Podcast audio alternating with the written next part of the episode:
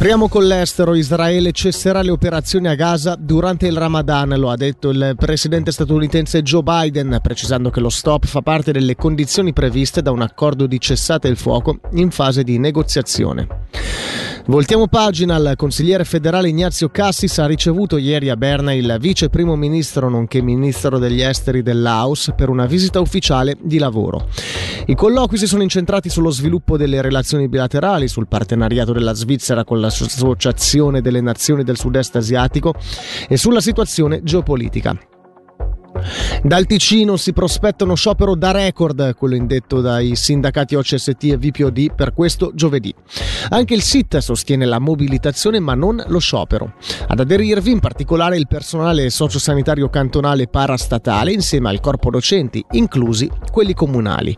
Sentiamo Raul Ghisletta, segretario cantonale del VPOD. Ci aspettiamo una partecipazione record per quanto riguarda lo sciopero, l'ultimo del 2012 e sicuramente almeno 4-5 volte tanto di partecipazione me l'aspetto. Questa è una tappa, ci aspettiamo perlomeno di poter riaprire le discussioni col Consiglio di Stato. Nessun allievo dei licei friburghesi che da quest'anno scolastico ha la possibilità di ottenere una maturità bilingue con l'italiano vi si è iscritto. La formazione, che prevede un soggiorno di un anno in una scuola ticinese, stenta a decollare.